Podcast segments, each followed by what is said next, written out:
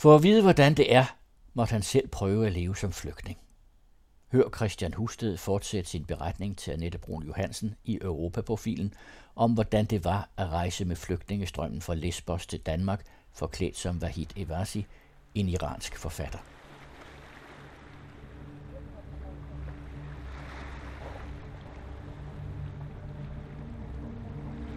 Jeg mistede også fuldstændig overblikket og begyndte at, også at kalde folk alle mulige ting. Hvorfor kan I ikke bare, hvad laver I overhovedet her?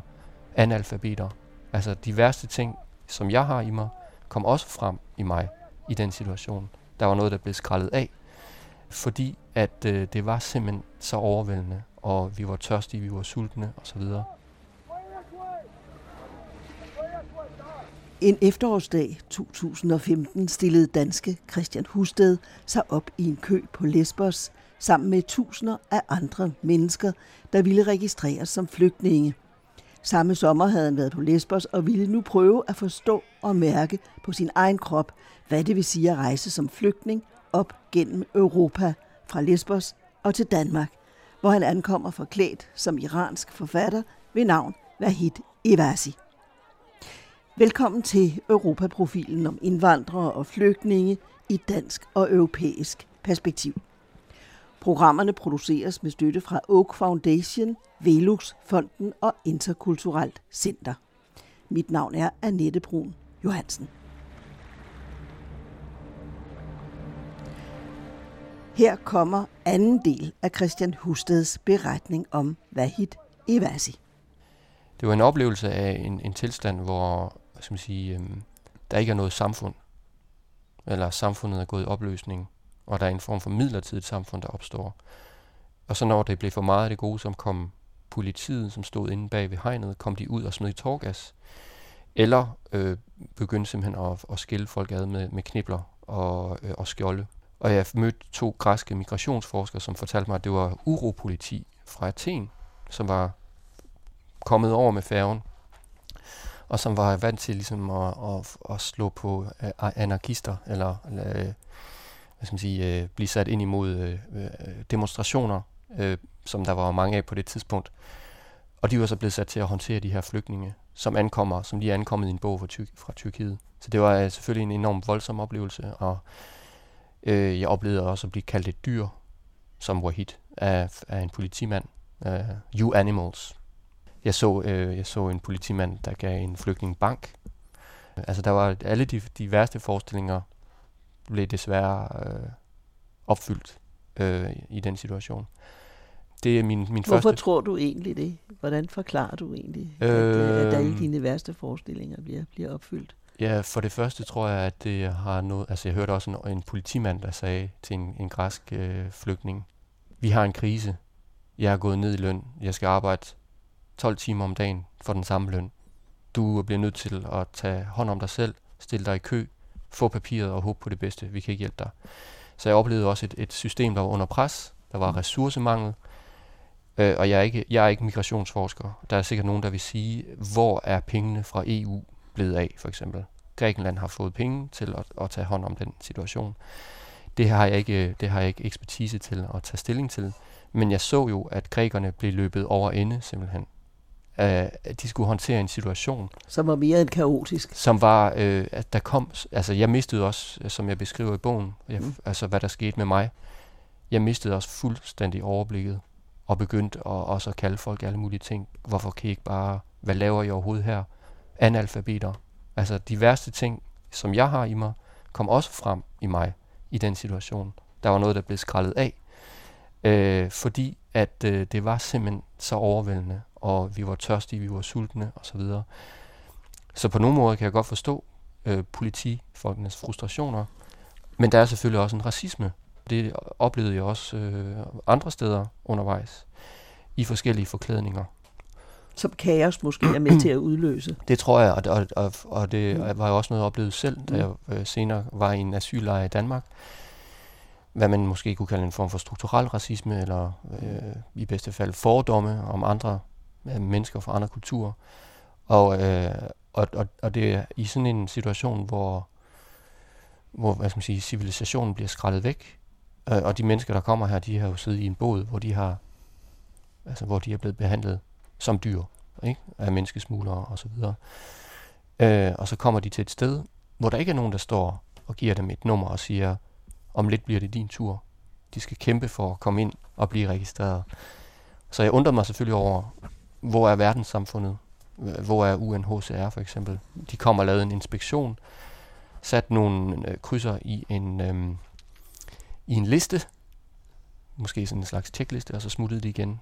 Men de forsøgte ikke at organisere forholdene uden for lejren for eksempel. Og der er jo selvfølgelig mange ting, man kan kritisere her øh, i den forbindelse. Men det, Oplever du det som et øh, svigt fra, fra verdenssamfundet? Det gjorde jeg i, i den grad, på det tidspunkt i hvert fald, at øh, jeg kunne ikke forstå, hvorfor, mm. altså, hvorfor skal en, en, en gravid kvinde ligge og føde mm. ude under træerne? Hvorfor mm. skal en gammel mand øh, sidde og, og dehydrere, øh, fordi han, øh, han skal kæmpe med andre mennesker for at komme ind i, i den her lejr? Man kunne jo godt få den tanke, at der er jo i migrationsforskning, så vidt jeg forstår, er begreber som, der hedder pull and push. Pull, det er de øh, forhold, der får folk til at komme, øh, måske til, man kan sige, til Danmark frem for Sverige, eller overhovedet at, at, at tage turen over, over havet i første omgang. Og push, det er det, det, det, der får dem til at forlade deres hjemland. Og man kan måske man kan våge den påstand, at, at man ikke ville gøre forholdene alt for, for gode mm. for folk. Og det har vi jo hørt i forskellige sammenhænge. Vi har jo sågar hørt vores egen integrationsminister sige, i forbindelse med de her, den her diskussion om teltlejre, øh, at man ville ikke gøre forholdene i Danmark for attraktive, mere attrakt, attraktive end, end i vores nabolande. Og det var en, også en oplevelse, jeg havde. Det er altså, jo helt klare politiske udmeldinger, vi ja, altså, det er fra, jo ikke, fra mange sider. Ja, og det er jo ikke, hvad skal man sige, det er jo ikke en, øh, en, øh, det er jo ikke en konspirationsteori, mm. eller altså man kan jo bare se, at jamen, forholdene de er ikke gode, og så kan man sige, jamen, er det ressourcemangel, er det, øh, er det en bevidst handling, er det øh, et svigt i systemet? Alle de der forhold spiller jo ind. Hvad skete der så? Så fik du en billet til Athen. Ja, og øh, i Athen, der blev jeg syg. Øh, og så var jeg faktisk øh, så heldig, at jeg havde fået forbindelse med de der med den ene af de der to migrationsforskere. Så jeg var et par dage hos, hos hende og hendes kæreste, mm. hvor jeg lå og, og, og så Facebook-opslag fra Balkan, øh, hvor det var begyndt at regne. Altså, da jeg stod, det beskriver du fint. Det. Ja, ja. Øh, og det var jo en måde i bogen at beskrive på, hvad det er, hvad hit han skal igennem. Og på det tidspunkt havde Ungarn jo lukket grænsen. Det var jo det helt store diskussionsemne i, øh, hen over sommeren. Ikke? At, øh, og dem, jeg mødte på min første rejse, de havde meget travlt fordi de vidste godt, at Ungarn var ved at lukke grænsen. Øh, og hvis de ikke nåede frem, inden Ungarn lukkede grænsen, så, så, så var det for sent. Ja, så ville de ind i Serbien, og, ja. for eksempel. Og, så, og de vidste godt, at Serbien har ikke historik for at, at give asyl øh, til ret mange mennesker. Så man skulle rejse igennem Kroatien på det tidspunkt. Og først havde Kroatien forsøgt at holde folk ude, og så havde de simpelthen måtte give op, fordi der var så mange mennesker, som simpelthen bare var brudt igennem. Det så jeg nogle, nogle videoer af som var brudt igennem grænseovergangene, og så var de gået igennem Kroatien først, men så på et tidspunkt, så havde kroaterne så begyndt at sætte folk på busser. Militæret var blevet sat ind, man satte folk på busser og kørte dem videre til den slovenske grænse. Og Slovenien, det er Schengen, altså både Kroatien og Slovenien er medlem af EU, men øh, Slovenien er Schengen. Øh, så Slovenien havde sagt, at vi vil ikke have de her folk ind, fordi vi beskytter Schengen. Så jeg så mennesker, der var strandet. Mange af de her tusind mennesker, som jeg sikkert selv havde mødt nogle af, som så var strandet øh, der på grænsen, og det var begyndt at regne. Så folk de stod derude i sådan en slags ingemandsland i mudderet, og, øh, og kunne ikke komme hverken frem eller tilbage. Og det var så det, Vahid skulle rejse igennem. Og så øh, rejste jeg så videre efter et par dage i Athen. Øh, først med tog. Altså med papiret i hånden kunne jeg jo både tage toget og bus jeg kunne i princippet også have fløjet til grænsen. Det var der nogen, der gjorde. Det kunne trods alt lade sig gøre på det tidspunkt. Det kunne det, ja. Altså, ja. Så, så snart du havde papiret, ja. så kunne du uh, godt uh, bruge transportmidler inden for Grækenlands mhm. grænser. Mm. Du måtte ikke rejse ud til grænseområderne. Men da jeg så kom frem til grænsen, der var meget optaget af, at jeg skulle have en gruppe. Fordi det var det, jeg havde oplevet under min egen rejse. At det var det, alle sagde til mig. Jeg skal have en gruppe. Fordi hvis man ikke har en gruppe, apropos de farer, som jeg jeg nævnte før, hvis man ikke har en gruppe, så er man for udsat. Også bare i, helt praktisk i forhold til, hvis man skal stå i kø i flere dage, og ikke kan forlade køen for at købe mad eller gå på toilettet, så er man dårligt stillet. Så jeg mødte en gruppe, det viste sig så, da jeg kom til, frem til grænsen til Makedonien, at der havde UNHCR øh, organiseret det sådan, så de begyndte at sende folk over i grupper. Så jeg kom ind i en gruppe, nummer 2028, hvor der var en gruppe kurdere, øh, og jeg mødte især en, der hed Sak, mm. som øh, man hører meget om i bogen også, ja. som først sagde, at han kom fra Irak, øh, men jeg fandt ud af undervejs, at han nok var fra Kurdistan, eller fra den irakiske del af Kurdistan. Han var cirka 35 år gammel, og så en lidt ældre mand, måske i starten af 50'erne, som hed Khalil, som jeg fandt ud af sandsynligvis. De var brødre, men det fremgik ikke tydeligt. Øh, øhm, Hvorfor prøvede de at sløre deres øh, identitet? Jamen, jeg, jeg tror, at øh, min teori er, at øh, som apropos det, jeg sagde før med, at syrerne havde fast tracking. Altså, der er, ja. man får en, en bevidsthed om, at der er noget, der er bedre at være end andre, end, end andet, ikke? Det, det, er jo, det er jo for, for eksempel bedre at være syr end, end afghaner. Men jeg kunne forestille mig også, at noget af det første, han sagde til mig, det var, jeg vil til Tyskland. Det er min drømmedestination. Men jeg har hørt, at Tyskland snart lukker grænserne, og de kun tager syre nu, og palæstinenser. Måske nogle få irakere, men måske ikke nogen irakere. Øh, det var det, han sagde. Og så, og så fandt jeg ud af, at han måske i virkeligheden var kurder.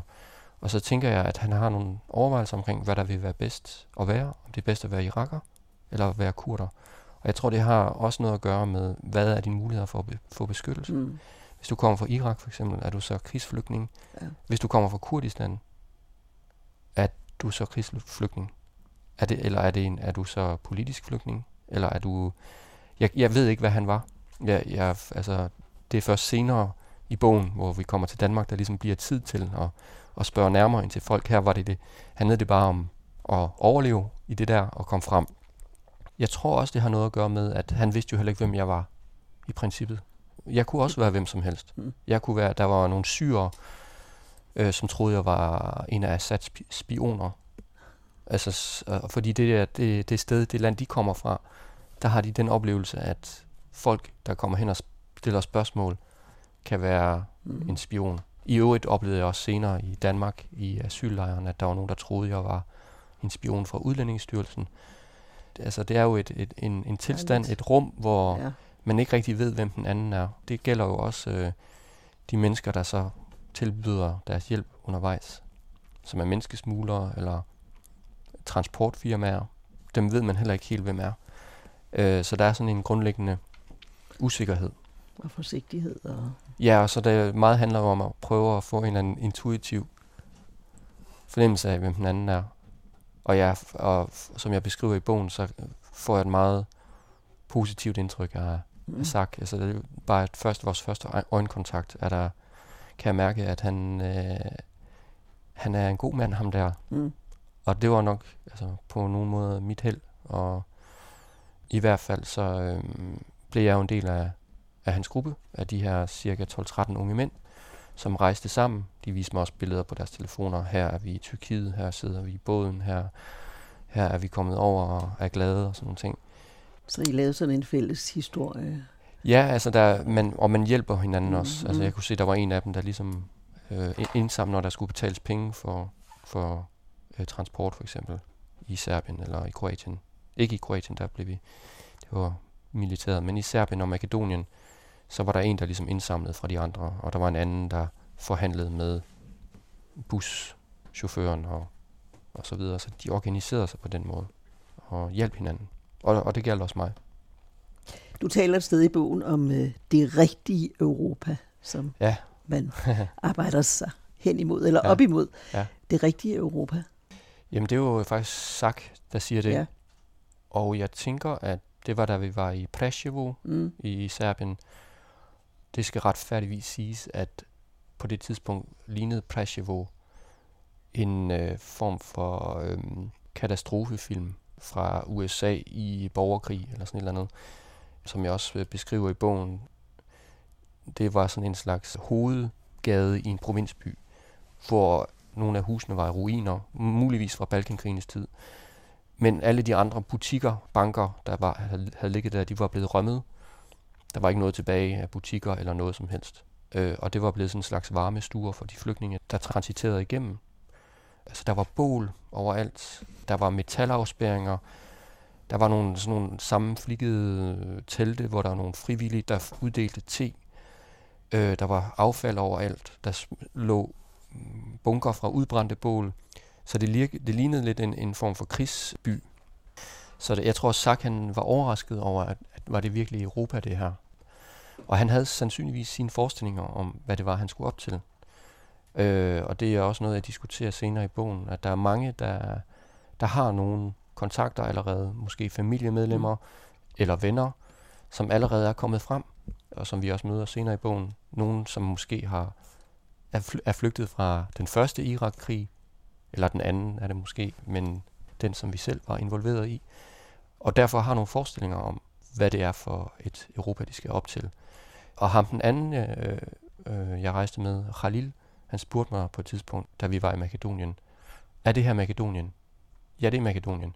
Og hvad hedder det næste land? Det hedder Serbien. Og landet efter det hedder Kroatien.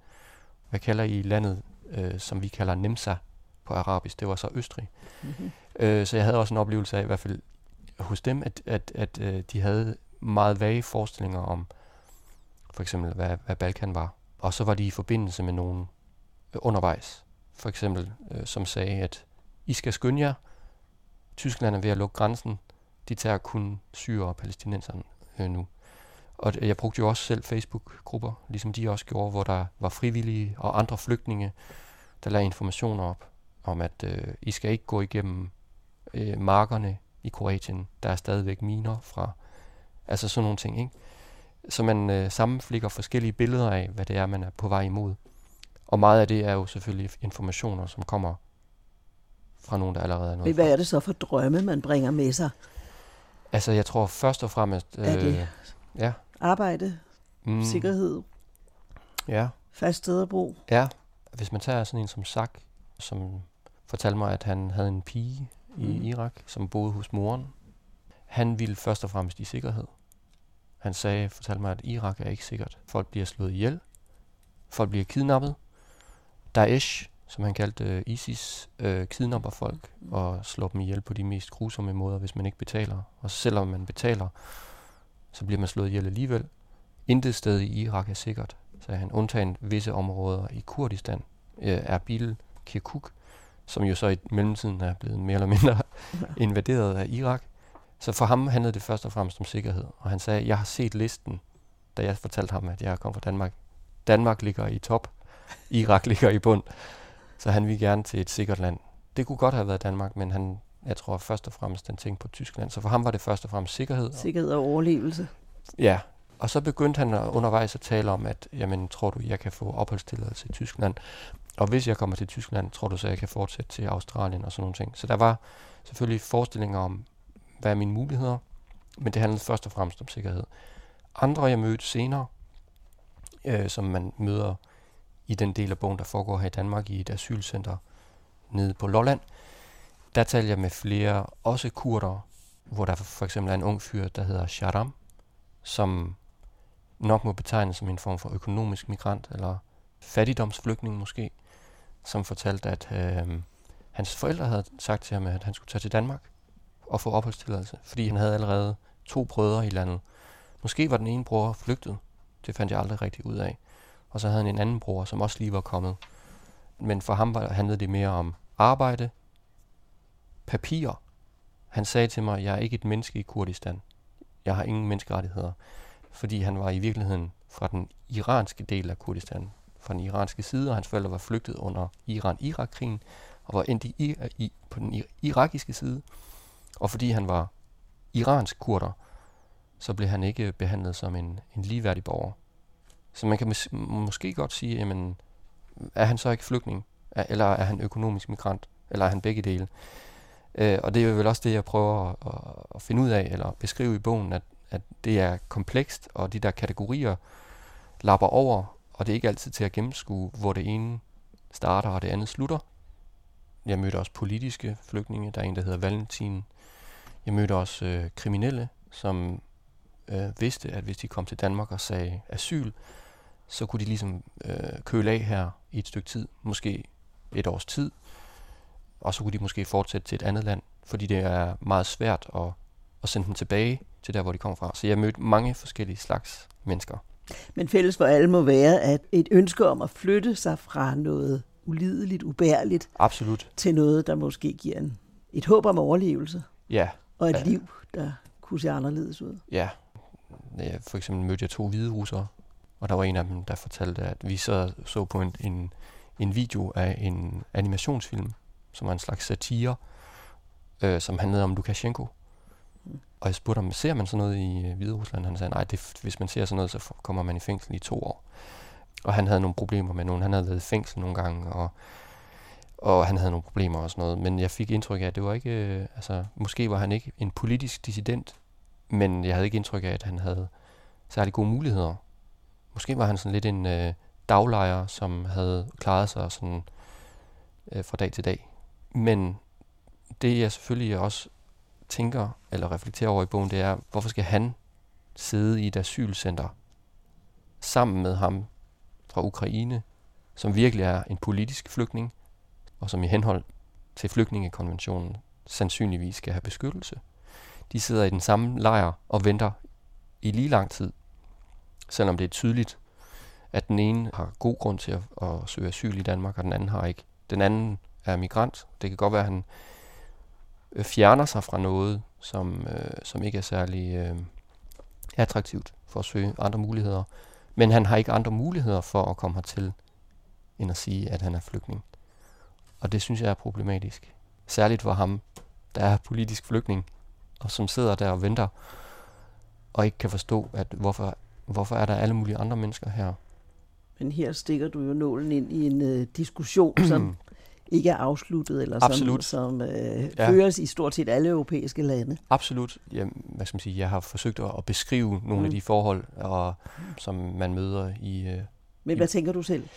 Altså, jeg tænker jeg, som sagt, er jeg ikke hverken ekspert i flygtningeproblematikken eller migrationsforsker, men jeg har jo lyttet til nogle af mm. dem, som har hjemme for eksempel øh, skriver om, om nogle af de øh, forhold, blandt andet Thomas Gammeltoft Hansen eller Martin Lemberg Pedersen øh, og andre.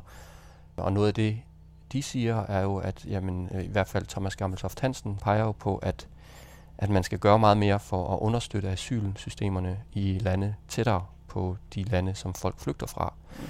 Fordi en af grundene til, at, at der så kommer alle mulige slags mennesker og siger, at vi er flygtninge, er jo, at der ikke er gode muligheder sikre muligheder for at søge asyl. Man skal sætte sig ud i en gummibåd for at komme hertil. Man skal sætte livet på spil for at komme mm. hertil. Bruge menneskesmuglere mm. og sådan nogle ting. Og det er så også den, den eneste mulighed, som migranter har for at komme hertil. Det er at, at bruge den samme som sige, øh, I virkeligheden øh, kriminelle metode. Ja, og, og så man forsøger ligesom at holde alle væk herfra. Det er jo kynisk og hyggelig også, øh, fordi at øh, på den ene side så går vi rundt forskellige steder, ligesom vores statsminister gjorde i nytårstalen og sagde, at vi arbejder og kæmper for frihed andre steder, i for eksempel i Bangladesh og, øh, og lige rettigheder. Men hvis der er nogle mennesker fra, lad os sige, Iran, der flygter, fordi de har forsøgt at kæmpe for lighed og frihed og lige rettigheder og forsøger at komme hertil, så er det stort set umuligt.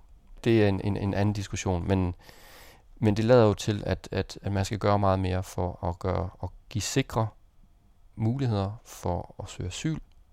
Og så kan man måske også diskutere, om migranter skal have andre muligheder for at komme hertil og arbejde. Det lader jo til, at der er mangel på arbejdskraft, og også ikke kun veluddannet arbejdskraft. Men også give det en anden overskrift. Ja, altså så man ikke netop skaber den her uregulerede mm. øh, masse hvor man skal bruge enormt mange ressourcer på at finde ud af, hvem folk er. Og når man så finder ud af, at du har faktisk ikke i henhold til konventionerne ret til at være her, så skal man bruge en masse ressourcer på at, at, at, at afvise dem, eller sende dem ud af landet igen, fordi det er meget svært, når de først er kommet hertil.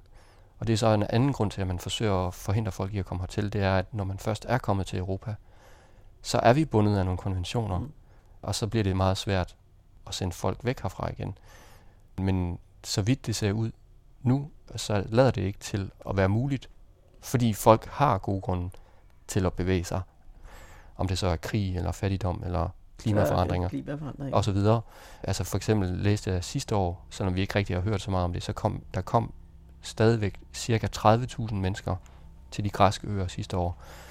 Det er ikke en million mennesker, men det er dog det er, det er et, et antal. Stort antal. Og, og de mennesker, de lever i en, øh, altså de lever en kummerlig tilværelse i blandt andet i Modia-lejren under de samme forhold, som, som var der. Altså jeg har set billeder derfra, hvor folk de bor i den samme olivenlund, blandt i, altså i deres egen afføring. Altså øh, helt bogstaveligt talt. Øh, så der lader til at være en stor skizofreni i vores asylsystem. På den ene side så siger vi, at vi er bundet af konventioner, og vi, det er frihed, og, og Europa det er frihed og respekt for loven. Og på den anden side så indfører vi love, der forsøger at forhindre folk i at komme hertil. Inden vi, vi runder af, så vil jeg nu lige have dig til at fortælle, hvad der skete, da du ankom til, til Danmark. Altså i første omgang, så øhm, trådte jeg ud af rollen, kan man sige, øh, og tog hjem til min kæreste. Mm. Jeg tog også på hospitalet, fordi min far var blevet syg i mellemtiden, og var blevet opereret. Så ja, mit eget liv det tilbage til var dig. også en, en, øh, en lidt dramatisk periode. Mm. Og så var jeg hjemme i en måneds tid, hvor Wahid han ligesom var lagt lidt på hylden, kan man sige. Men hvor jeg fulgte situationen i Europa, og hvor jeg også var i kontakt med dem, jeg havde rejst med, og som jeg faktisk endte med ligesom at flygte fra øh, i Tyskland. Øh, fordi jeg, var for, jeg, eller måske Wahid, var bange for at få taget fingeraftryk. Jeg fandt så ud af, at Sak og Khalil og deres venner var kommet til Tyskland også, og endt forskellige steder.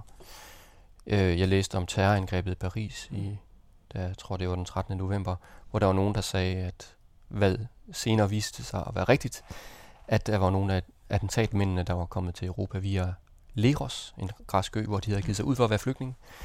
Så var der et, et ekstraordinært pressemøde i statsministeriet, hvor statsministeren sagde, at der kommer for mange flygtninge og migranter til landet, til Danmark, og de truer landets sikkerhed.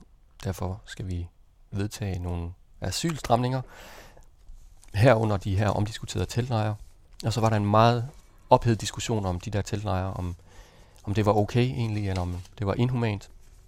Hvilket fik mig til at genopleve Vahid, øh, fordi jeg tænkte, at ja, det bliver jeg nødt til at se indenfra, hvad det er for nogle forhold. Om det er okay, eller om, om det er inhumant, eller hvordan vi skal kategorisere det. Og så øh, tog jeg ind på hovedbanegården den 3. december og, og stillede mig op for en... Der er, sådan en, der er kommet en ny politistation derinde, mm. øhm, hvor jeg så, der var en anden mellemøstligt udseende mand, der også havde stillet sig op, og så gjorde jeg ligesom ham. Og så fik jeg et kort. Jeg sagde Refugee Camp, eller Wahid gjorde. Og så øhm, fik jeg et kort over Vesterbro, som viste ned til Station City. Mm. Så gik jeg derned og ringede på og sagde, I'm a refugee. På engelsk? På engelsk, ja. Øh, og så lød der en stemme i samtaleanlægget, som sagde, where are you from? Så sagde jeg, I'm from Iran.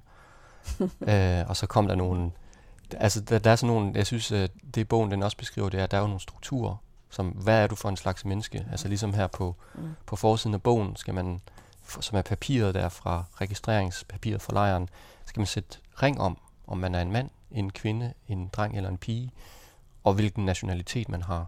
Og det er det samme, man, man også møder øh, som jeg mødte her i Danmark. Ikke? Der, er sådan, der kom, imens jeg stod og ventede, eller Wahid hit stod og ventede på, at der skulle komme en politibus og køre ham til Sandholm, så kom der en, en gruppe øh, rumænere, som ledte efter en, en kvinde, der var forsvundet, og så spurgte stemmen i samtaleanlægget, er hun mindreårig? Og det er jo en kategori, som så bliver behandlet på en... På en der er en, en procedure for mm. det. Så kom der nogle andre øh, flygtninge, øh, så blev de spurgt, er I fra Syrien?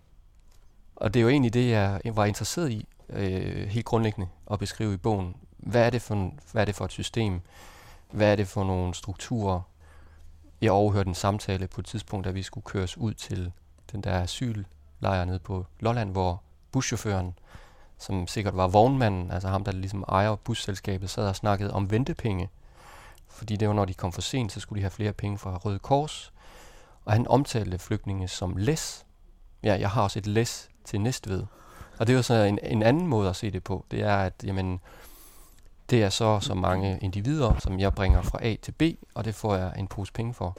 Så jeg har forsøgt at beskrive, hvad, hvad skal man sige, et, et form for instrumentaliseret blik, som afhænger af, at om du er politimand, som skal få folk til at stå i kø på Lesbos, eller om du er en vognmand i Der Danmark, skal køre fra A til B. der skal køre fra A til B, eller øh, Røde Kors, som skal registrere dig og hjælpe dig, eller de kvinder, som arbejdede på skolen. Det var en nedlagt folkeskole dernede i, øh, på Lolland, som måske var mere moderlige i deres øh, tilgang til de her 200 mænd, der boede på, på skolen, og som forsøgte hvad skal man sige, at give dem en form for, ja, måske en form for kærlighed, eller en form for um, Omsorg. omsorg, kan man kalde det, ja. Det er måske et bedre ord. Samtidig med, at, at det lød ikke til at, at være, altså de var ikke uddannet til at håndtere flygtninge. Det er jo de der forskellige roller, som jeg i virkeligheden forsøger at beskrive, og, og de mennesker, der skal man sige, Træder ind i træder ind i, i de roller. Men du var både i Sandholm og så i Rødby. Ja, øh, altså i Sandholm, der, det er jo der, man sådan bliver, der skal man registreres og forhøres og have taget fingeraftryk. Det fik du også gjort. Det fik jeg også gjort, ja. Og man skal indgive sin asylansøgning. Og øh, imens vi var i Sandholm, der boede vi i Auderød, hvor der ligger noget, der hedder Søværnets Grundskole i gamle dage. Det vil sige, det er sådan en slags øh, barakker, øh, kaserneområde. Ja. Så blev vi kørt frem og tilbage i busser. Og da det administrative registreringsprocedurerne øh, procedurerne i Sandholm var overstået, så blev vi sendt ud til forskellige lejre i landet. Nogle blev sendt til Tisted og skulle bo i et telt. Jeg kom til at, at, at kende en, en fyr fra Iran, som blev sendt til Frederikshavn, hvor han skulle bo på et hotel. Fandt jeg ud af. Han sendte nogle billeder derfra. Øh, men Wahid blev sendt til Rødbyhavn, nede på Lolland, hvor han skulle bo på en nedlagt folkeskole, som hed Havneskolen. Øh, og der boede vi cirka 200 mænd øh, i køjesenge i de der klasselokaler. Og der var jeg i cirka 14 dage. Og i bogen møder man så nogle af de mennesker, som, som jeg bor sammen med. Jeg kom til at bo sammen med nogle kurder, øh, fordi at øh, der var igen en, hvad skal man sige, en, en inddeling der på skolen, hvor man blev inddelt efter nationalitet. Så Wahid skulle egentlig have boet på værelse E, som var der, hvor som var et iranerværelse. Men da jeg så kom derhen, og de fandt ud af, at jeg kunne ikke tale farsi, de andre, der boede på værelset, så syntes de, det var underligt. Og så lige pludselig så dukkede der en kurder op, som jeg havde mødt, som sagde, at øhm, du kan bo hos os. Og så endte Wahid på kurderværelset. Det var også interessant at se de der forskellige nationale grupperinger, som også, altså, der var også konflikter selvfølgelig, slåskampe, hvilket var en af grundene til, at jeg på et tidspunkt besluttede mig for, at jeg kunne ikke, jeg kunne ikke være der længere. Men hvad er det så, man venter på, altså når man er anbragt øh, sådan et sted? Altså det er jo så den første, Hvad er det for fremtidsudsigter, der ja, altså det er jo den første fase, i? første fase af as- asylprocessen, Mm. ikke? Og øh, Vahid havde fået et stykke papir fra myndighederne, fra politiet i, i Sandholm, hvor han blev indkaldt til den første samtale med Udlændingsstyrelsen, som lå et, et år ude i fremtiden. Så i princippet skulle han have boet på den skole i et år, hvor man så sidder og venter på øh, at komme til samtale. Hvor man så finder ud af, man indgiver en asylansøgning, hvor man beskriver sit asylmotiv, og så med udgangspunkt i den ansøgning, så skal man så til en samtale og for, forhøres eller interviews af Udlændingsstyrelsen. Øh, så det var det, man sad og ventede på. Jeg kom cirka fire dage efter, at skolen var, at det var en del af den her ekstraordinære tilstand, som nødsituation, som statsministeren havde talt om. Øh, så der var nogle, nogle af dem, der havde været der fra starten af, de havde været der i fire dage, og de spurgte mig alle sammen, hvor længe, hvor længe skal vi være her? Der var ikke noget at give sig til. Der var ikke, de havde deres telefoner, og det var ligesom det, der, det, der var. Og det var selvfølgelig også noget med nogle, de havde nogle bestemte forestillinger, som jeg ikke kan, det kan jeg ikke komme nærmere ind på, fordi det ved jeg ikke, hvad det var for nogle forestillinger, de havde, men der var en stor kedsomhed. Altså, der var, man røg meget, øh, spiste, der blev serveret mad tre gange om dagen. Der er selvfølgelig, øh, man sov meget. Der var også nogen, der sandsynligvis var meget traumatiseret, Mm. havde været i krig, og, f- altså, og fl- flugten i sig selv øh, var jo også dybt traumatiserende for de mennesker. Men igen, der var mange forskellige slags mennesker, og de havde forskellige forestillinger om, hvad det var, de ventede på. Nogle de ventede måske på at få opholdstilladelse, ligesom Sharam, så han kunne få et arbejde og sende penge tilbage til sin mor og far. Der var nogen, der bare kyllede af, ikke? Øh, fordi de var flygtet fra nogle, nogle kriminelle problemer. Valentin fra Ukraine, som fylder ret meget i den del af bogen, som var flygtet på grund af hans deltagelse i Majdan-revolutionen. Han ventede på at få politisk asyl. Altså det var det, han ville i Danmark. Så man venter konkret på at komme til samtale, men man venter selvfølgelig også på at få, få opfyldt beskyttelse eller, eller noget andet.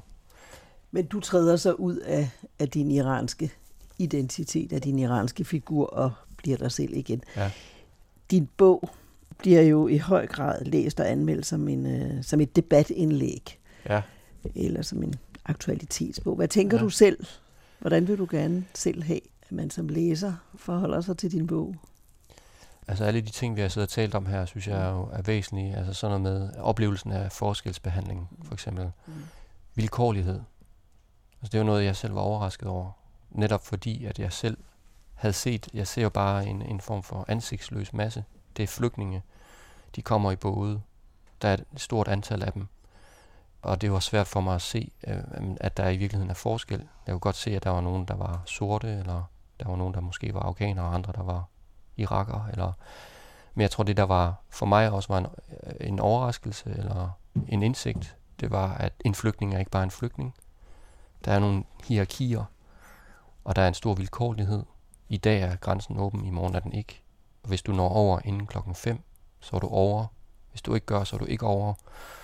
Og jeg er jo selvfølgelig interesseret i at, at beskrive det fra det enkelte menneskes synspunkt, uanset om det er en afghaner, eller en syrer, eller en iraner. Det er sådan set for mig ligegyldigt. På den ene side, så er der et eller andet med strukturerne i det, som jeg mener ikke nødvendigvis har noget med aktualiteten at gøre. Men det handler om, hvad sker der med et menneske, når det kommer i den situation. Som uh, Hannah Arendt, jeg har mm. citeret i starten af bogen, siger, at øhm, et menneske, der mister sin politiske status, for eksempel flygter, er nødt til at flygte, burde blive beskyttet af det, vi kalder de medfødte og um-, umistelige rettigheder, som hun kalder det. Det er menneskerettighederne. Fordi de burde dække i den situation, hvor der ikke er andre rettigheder. Dit statsborgerskab, for eksempel.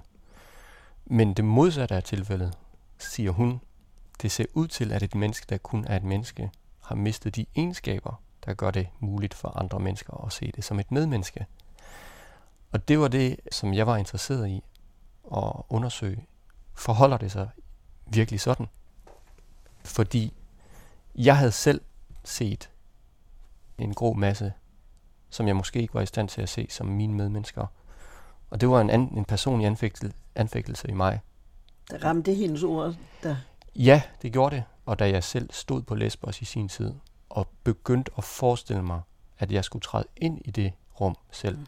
så forstod jeg det på min egen krop. Så kunne jeg forstå det, fordi det kunne jeg ikke forstå før. Jeg så bare de her billeder, og så havde allerede kategoriseret det. Ligesom i 80'erne, da vi så billeder fra Afrika af små børn, der led af sult. Jamen, sådan ser Afrika ud. I hvert fald i en, en lille drengs øjne på det tidspunkt. Sådan havde jeg kategoriseret det. Men da jeg stod på Lesbos og så, det her det er forholdene. Hvis du kommer i den situation, som de her mennesker er i, så kan du blive overfaldet. Du kan blive kidnappet. De kan tage dine organer. Og, og det sker jo. Og det er jo den oplevelse, som jeg gerne ville beskrive.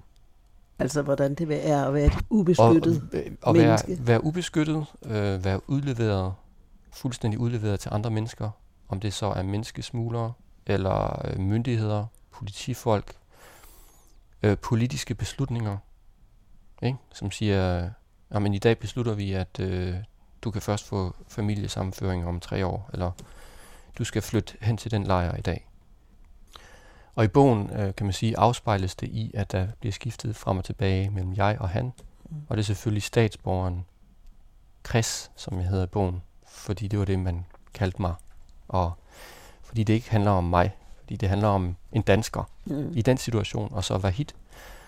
Og jeg mener jo i virkeligheden, der sker det samme med mennesker, der kommer i den situation, at de mister retten til at sige jeg, eller de mister i hvert fald kontrollen over deres eget liv, fordi den kontrol får alle mulige andre om det så er menneskesmuglere, eller myndigheder, eller almindelige mennesker i det land, de ankommer til.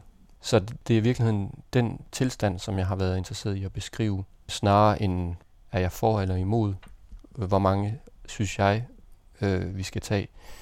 Hvem er flygtninge, hvem er migrant? Det er der selvfølgelig nogle overvejelser om i bogen, men det hænger jo sammen med, med, med den anden diskussion, ikke? at øh, så er der nogle kategorier for, at også i det rum er der nogen, der har flere rettigheder end, end andre. Men det er primært for mig, det er, jeg har forsøgt at give en mm. kropslig oplevelse. Og det er jo det, en bog kan, tænker jeg, frem for et debatindlæg, eller at, at give en oplevelse af, hvordan det er at være i det, det som krop. Samtidig med, at jeg selvfølgelig fremlægger fuldstændig åbent for læseren, at jeg er ikke flygtning, men jeg afklæder mig min identitet, eller påtager mig en anden identitet. Ligesom jeg mener, at flygtninge gør. De gør det bare ikke frivilligt. I hvert fald så vidt jeg kan se. Christian Husted har netop udgivet bogen Hvad hit på forlaget Lindhardt og Ringhof, og det var anden del af en samtale med bogens forfatter. Hvis du vil lytte første del af historien om Hvad hit, kan du finde den på den anden radios hjemmeside. Europaprofilen redigeres af Jørgen Johansen, Ove Weiss og mig Annette Brun Johansen. Programmerne produceres med støtte fra Oak Foundation, Velux Fonden og Interkulturelt Center. Den anden radio.